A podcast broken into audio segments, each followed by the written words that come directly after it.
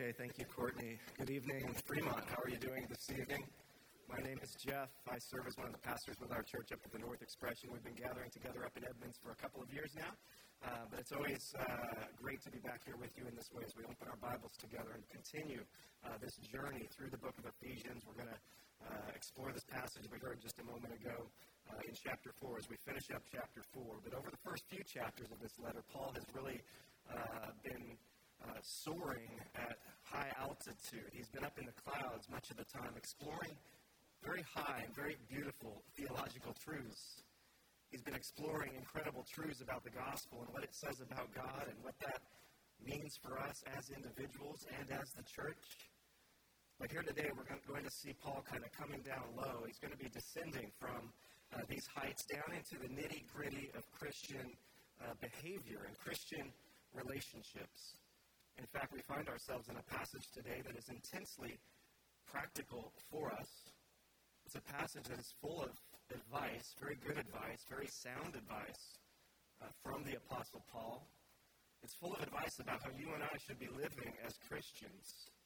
You heard the passage just a moment ago. You heard uh, all of the good advice. Paul says, don't lie to one another. Don't stay angry for too long. Watch your mouth and how you use it. Don't steal. Don't be lazy. Instead, Paul says, be truthful. Be kind. Work hard. And be generous. All of this is good advice, very sound advice from the Apostle Paul. But as I began studying this passage this week, something struck me as I did. I began to wonder whether uh, any of this advice at all, whether all of this advice or any of this advice from the Apostle Paul is really is really Christian. Is there anything at all about this advice that Paul is giving the Ephesians and that he's giving us that, that is unique to uh, Christianity? After all, doesn't most every religion say these same sorts of things? Isn't it true that most every religion, most every ethical system, most every worldview across much of human history will generally tell you not to lie and not to steal, that you need to guard your tongue, that you need to control your anger, won't they all tell you it's better to be a hard worker than it is to be lazy? It's better to be generous than it is to be stingy?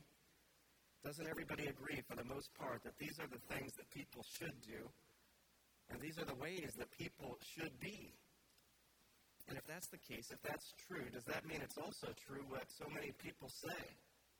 That basically all religions are the same. Aren't they just calling people to the same core sets of behaviors that uh, people have agreed upon for a very long time.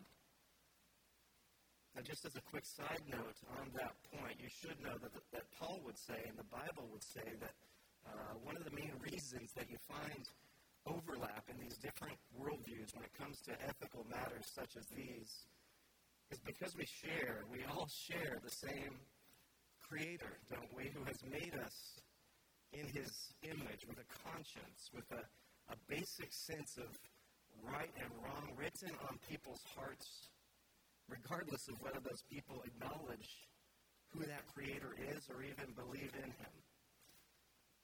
But the question nevertheless remains, doesn't it? What's different about Christianity when it's saying many of the same things? Paul is going to show us what's different and what's unique about Christianity in a fascinating way in this passage as he explores with us several uh, very concrete examples of Christian conduct and Christian uh, behavior. And we're going to cover a lot of ground here. We're going to move pretty fast. Each one of these verses could really be uh, its own sermon or series of sermons. But we're going to try to cover it all in one shot, and hopefully, hopefully we can draw out some helpful ideas along the way. But before we get there, a couple of quick points about this passage. First, each and every one of these examples, each of these behaviors that we're going to be talking about, they all concern our relationships, our relationships with one another in the church, our relationships with those outside of the church, too. Our growth as Christians, our conduct as Christians, it does not occur, occur in a vacuum. It does not occur in isolation. It happens in the real world, in the real and often messy world of interpersonal relationships. And so Paul is going to be showing us how grace can be made visible among us and around us in the ways that we treat one another. The second thing I want to point out is that with each one of these examples Paul talks about here, there's going to be there's going to be a pattern. There's going to be a pattern. You're going to see a, a negative prohibition from Paul. He's going to say, don't do this. And that negative prohibition is going to be balanced by a corresponding positive command. He's going to say, do that. He's going to say, don't do this, but instead, do that. That's going to be the pattern. And if you were uh, with us last week, I hope that pattern sounds somewhat familiar. Last week, Paul said, if you're ever going to change, if you're ever going to uh, grow and mature as a Christian, you need to continually take off the old self. You need to reject the uh, your old ways of thinking, your old ways of living. You need to put on the new self. You need to put on your new identity. And you need to be renewed in the truth of that new identity. Paul said that's how you change as a Christian. Take off the old, put on the new, be renewed. And Paul is, going, Paul is going to show us the way today very specifically. He's going to apply this model, he's going to apply this method to these various specific areas of our lives in this passage today. And one last thing before we dive in for each of these examples, for each of these behaviors, Paul is going to tell us, he's going to tell us why. He's going to give us the reason why we should be doing them. In fact, a, a theological reason is going to be either stated or implied by Paul in each one of these uh, examples. And so he doesn't just say, do these things because they're right or because I said so. He tells you why. He tells you why you should do these things in light of the gospel.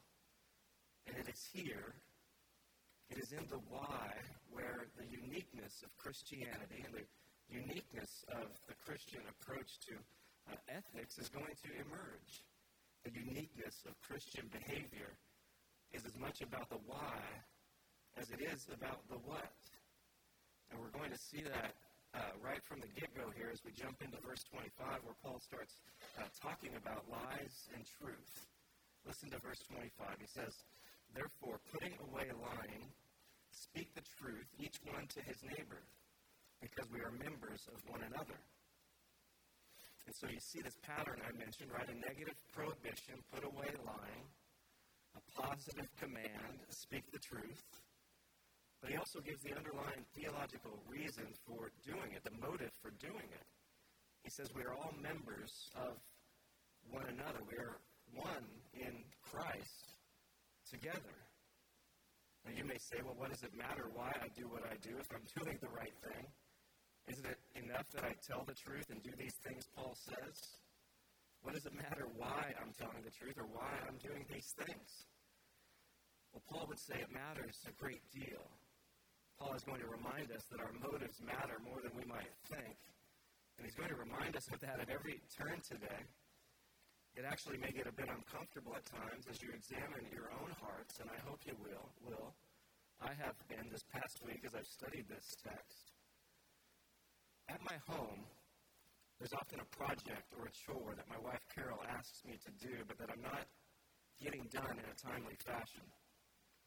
But finally, I get it done. I do it but why do I do it? Why did I get it done? Did I do it because I knew that if I waited much longer, Carol would grow angry or upset with me? Was I motivated to get it done because I wanted to avoid a negative reaction from her or a negative consequence for myself? Or maybe I got it done because I wanted her to think that I was a really good husband that week because I knew I was about to start dropping some hints about that new car that I had my eye on. Maybe I thought that by getting it done, it might help her to see me a certain way, to think of me in a certain way, so that I might ultimately get what I really wanted for myself. Or maybe, just maybe, I got that project done because of who Carol is to me. And because I'm incredibly grateful for her. I'm grateful to have her as my wife. I know that I don't deserve her as my wife. She's a, she's a gift from God in every way. Maybe I got it done because I love her. And I want her to know it. I, I want her to see it. And so you see why motives can matter so much. Three different motivations fear, pride, and love. Three completely different reasons for doing what I did. and only one of them was about Carol. Only one of them was honoring and loving toward Carol. The other two were, were all about me. Back to verse 25, Paul says, Be honest, tell the truth, but, but why? Let's push this a bit further. Think about this with me. How do you get a child growing up to be an honest person? How do you train your kids to tell the truth? Many parents, without even realizing it, do it through fear or through pride or through both. Teaching a child to be an honest person using fear goes like this it says, uh, You'd better tell the truth because if you don't, you'll be punished. Nobody likes a liar. God doesn't like liars. Not only that, you'll be found out. Nobody will trust you. You won't have any friends. You'll lose relationships. You'll lose jobs. Therefore, don't lie.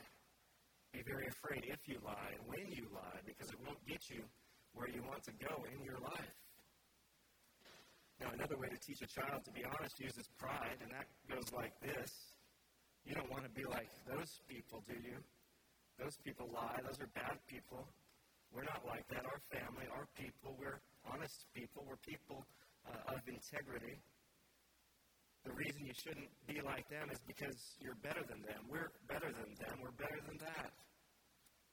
In both cases, if a child is being told these things, what's the motivation they are being given not to lie to people? Well, it has nothing at all to do with the people being lied to, right? Do you see that? Instead, it's, it's all about them. And what that means is you can be an incredibly honest person, but the reason that you're an honest a person, the motivation behind it is that you think it's, it's what's going to pay off for you the most in the long run.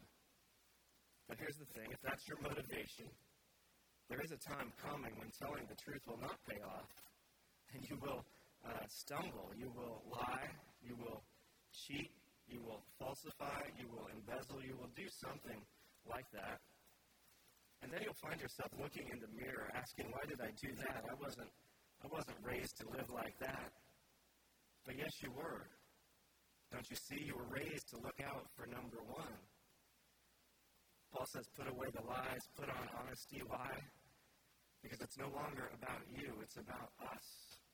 Look at what's been done for us. Look at, look at who you were. Look at who you are. We're members of one another, one family, one faith, one body. And to lie to one another and deceive one another is like a stab into the very vital organs of that body. It's an assault on the unity and the harmony of what Christ has done and what Christ is building through us. And so motives matter more than you might think. And in verses 26 to 27, Paul starts talking about anger now, anger and opportunity. He says, Be angry and do not sin. Don't let the sun go down on your anger, and don't give the devil an opportunity. And so the pattern continues here, doesn't it? But not in the way that you might expect. The positive command here, the positive command is this be angry. That's what Paul tells you to put on anger. The negative prohibition is do not sin. And the reason why you should not sin uh, when you're angry, because when you do, you're giving the devil an opportunity, he says. Now, this is very interesting. Christianity, you see, has a very unique understanding of anger. Paul doesn't say if you get angry at times, hang in there, it'll be okay. He doesn't say suppress it or hide it or, or just let it go. He says do it. He says be angry. Paul is telling us in this verse that not only is it sometimes okay to be angry, what he's actually saying is that very often it's absolutely wrong not to be angry. And this tells us a couple of things, I think.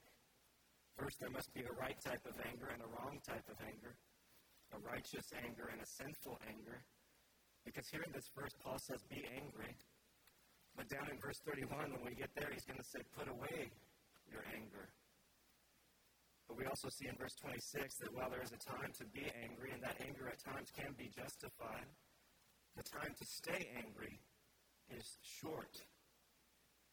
You see, anger is the moral equivalent of adrenaline. It can be a good and healthy thing to experience in the right ways and at the right times and in the right doses, but a steady flow of it or a sudden surge of it can, can do much damage to the heart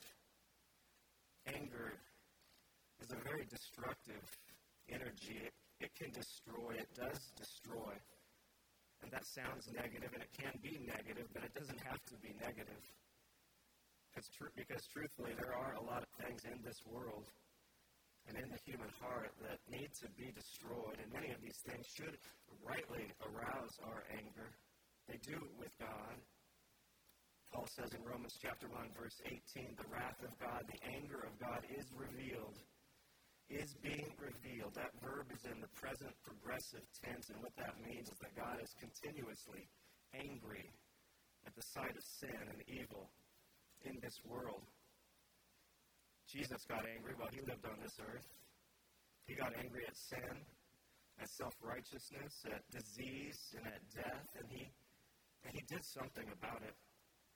He got angry at those things, and he, he released his anger against those things in, in productive and yet sinless ways.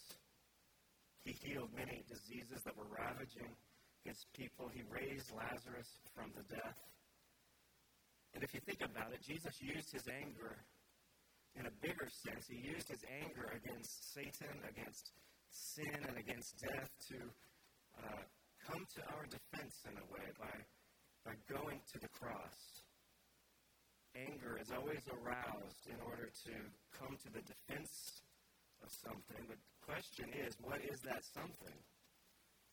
That's perhaps one of the simplest ways you can tell the difference between righteous anger and sinful anger, between good anger that Paul is talking about here in verse 26 and the bad anger that he says you need to put away in verse 31. When Paul says be angry, he's talking about an anger that wants to defend what is good and what is right, an anger that wants to attack and destroy in productive ways whatever may be threatening that good. So we should be angry about some of the things we see around us in this city and in, in this world that are devastating people near and far. We should be angry about injustice and oppression, about homelessness and addiction, about racism and, and human trafficking, trafficking. And we, we are angry about these things. And that anger is what compels us into action to come to the defense of what is good and right and to work in various ways through uh, various partnerships to help make a tangible difference in some of these areas. When Paul says be angry, he's saying be angry like that. Let it drive you to the defense of the defenseless and to the defense of what is good. But do not sin, he says, in the process.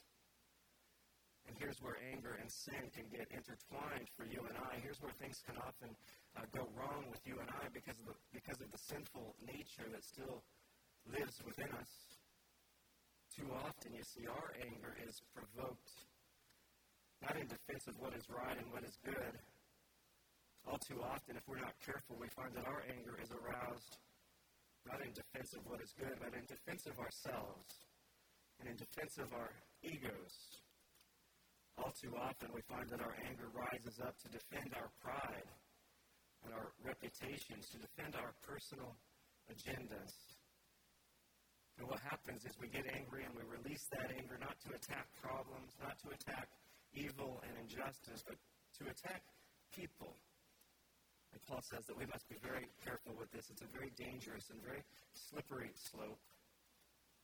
The next time you feel anger rising up within you, let me encourage you to slow down and take a breath before things get carried away and ask yourself this question What am I defending right now and why?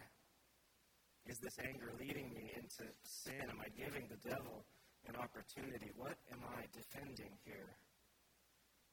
Inevitably, if I slow down while I'm angry before I get too angry, nine times out of ten, when I ask myself, What am I defending? the answer is it's my own pride. It's my own ego. And I need to sit down and slow down and, and repent because I know that anger is, is all about me and it's leading me into sin and it's uh, leading me to open doors that I know I should not open. Next, in verse 28, Paul begins talking about taking and giving. And notice the pattern continu- continues here. He says, let, no, let, let the thief no longer steal Instead, he is to do honest work with his own hands so that he has something to share with anyone in need.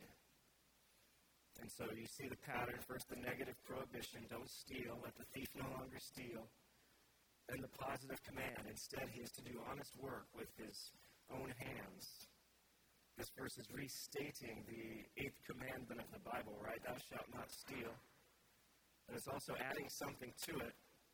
Don't steal and do honest work, he says.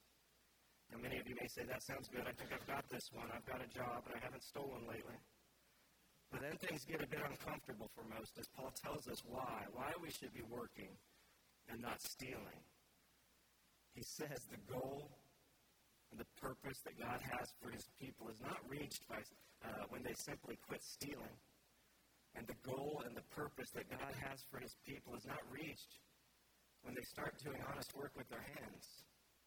Rather, it seems that the goal of God for his people in all of their gainful employment is reached not when they work in order to have, but when they work in order to give. There's a challenging dynamic here for us to think about. A person can steal in order to have. A person can work in order to have. One is illegal. One is legal. And Paul says they're both wrong. Most of us are quite familiar with working hard in order to have. I know I am. That's how I spent most of my life before uh, meeting Jesus. Work so you can have. It's it's an American ideal. It's the American dream, right? You make it happen. You earn it. It's it's yours. Do hard work. Do honest work, and you can have uh, many nice things. You can have a very nice and comfortable life. It's the American dream. It's an American ideal, but, but Paul says it's not really a Christian ideal. The most radical thing about this verse for people like you and I is that we are commanded to do all of our secular work with a view not towards satisfying our own hopes and dreams of big homes and nice cars and far away vacations, but we're told to do all of our work with a view toward meeting the needs of others and sharing with anyone in need, Paul says. This is a hard teaching for many of us, but it's a revolutionary teaching if you're willing to press into it and trust God with it. And do you see what this does? It takes all of your life, including your work and your career, and it turns it into a work of grace. You see, Paul wants you to think of your work and your wealth as a means to display God's grace that is at work in you.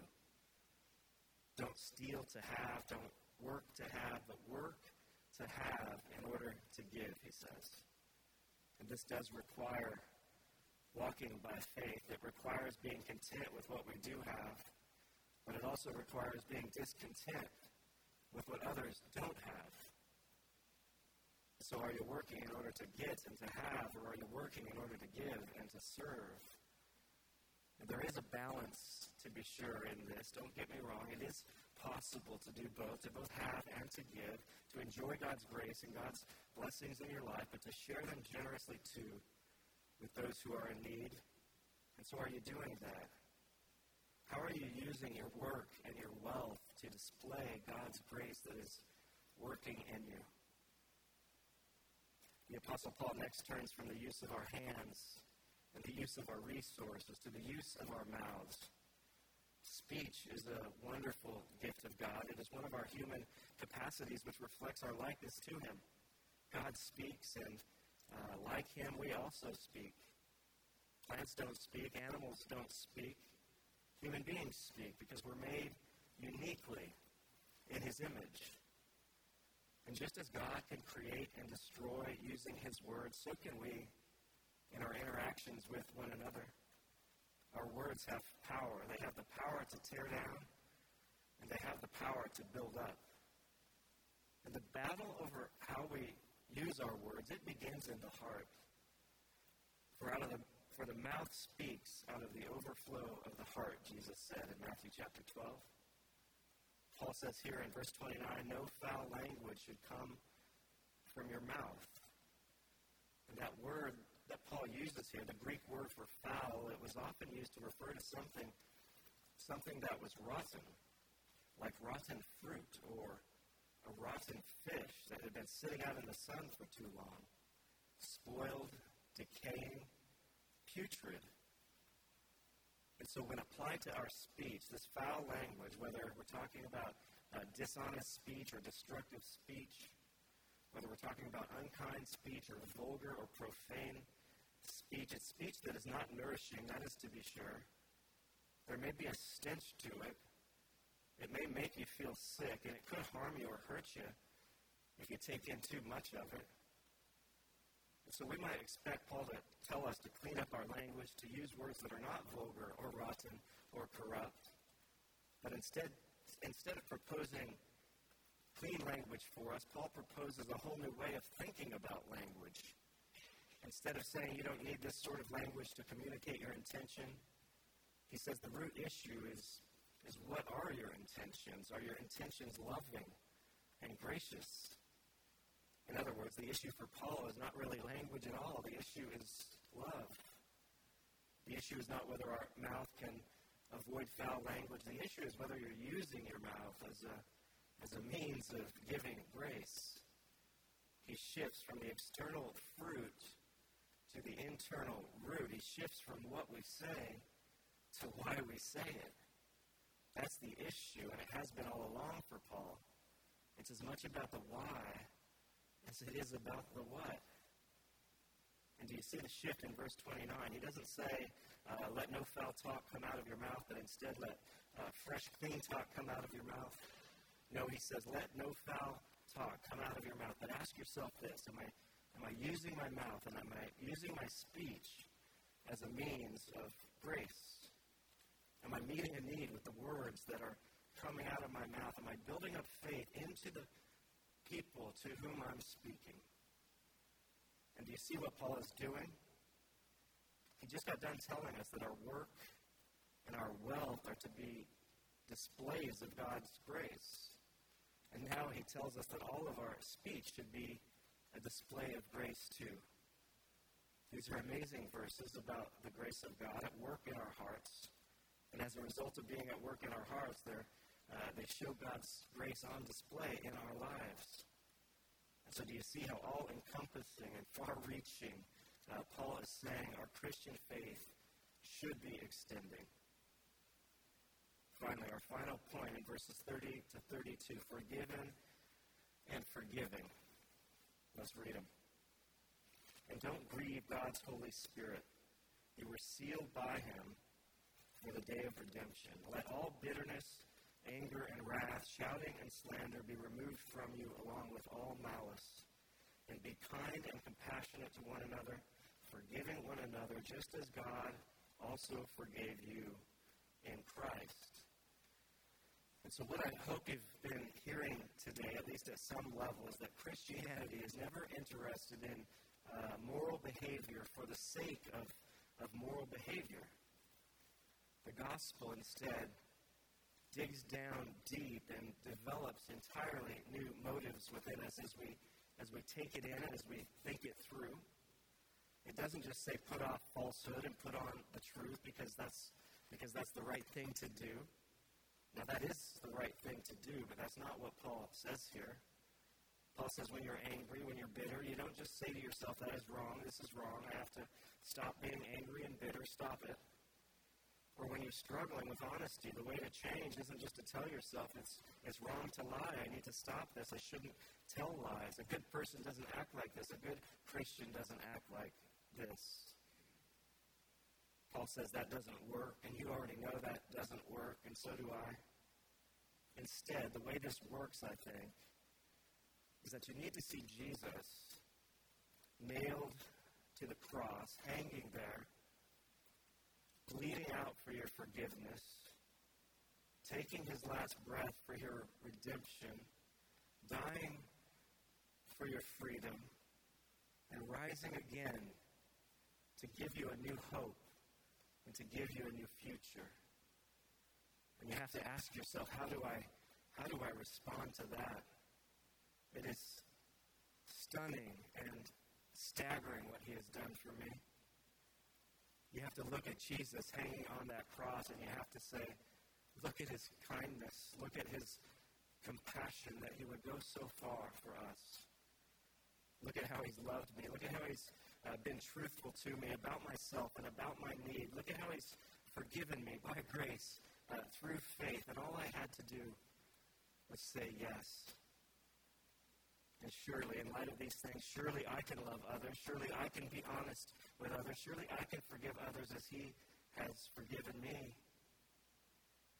What Paul has been saying all along is not to stop these things because they're bad or to start these things because they're good. No, he says you need to stop and start these things because of who you are now.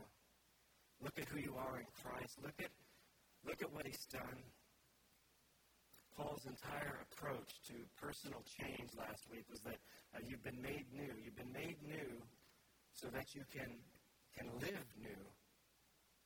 So put off the old self, put off the old ways of thinking, the old ways of living, put off the lies, and put on your new self, put on your new identity.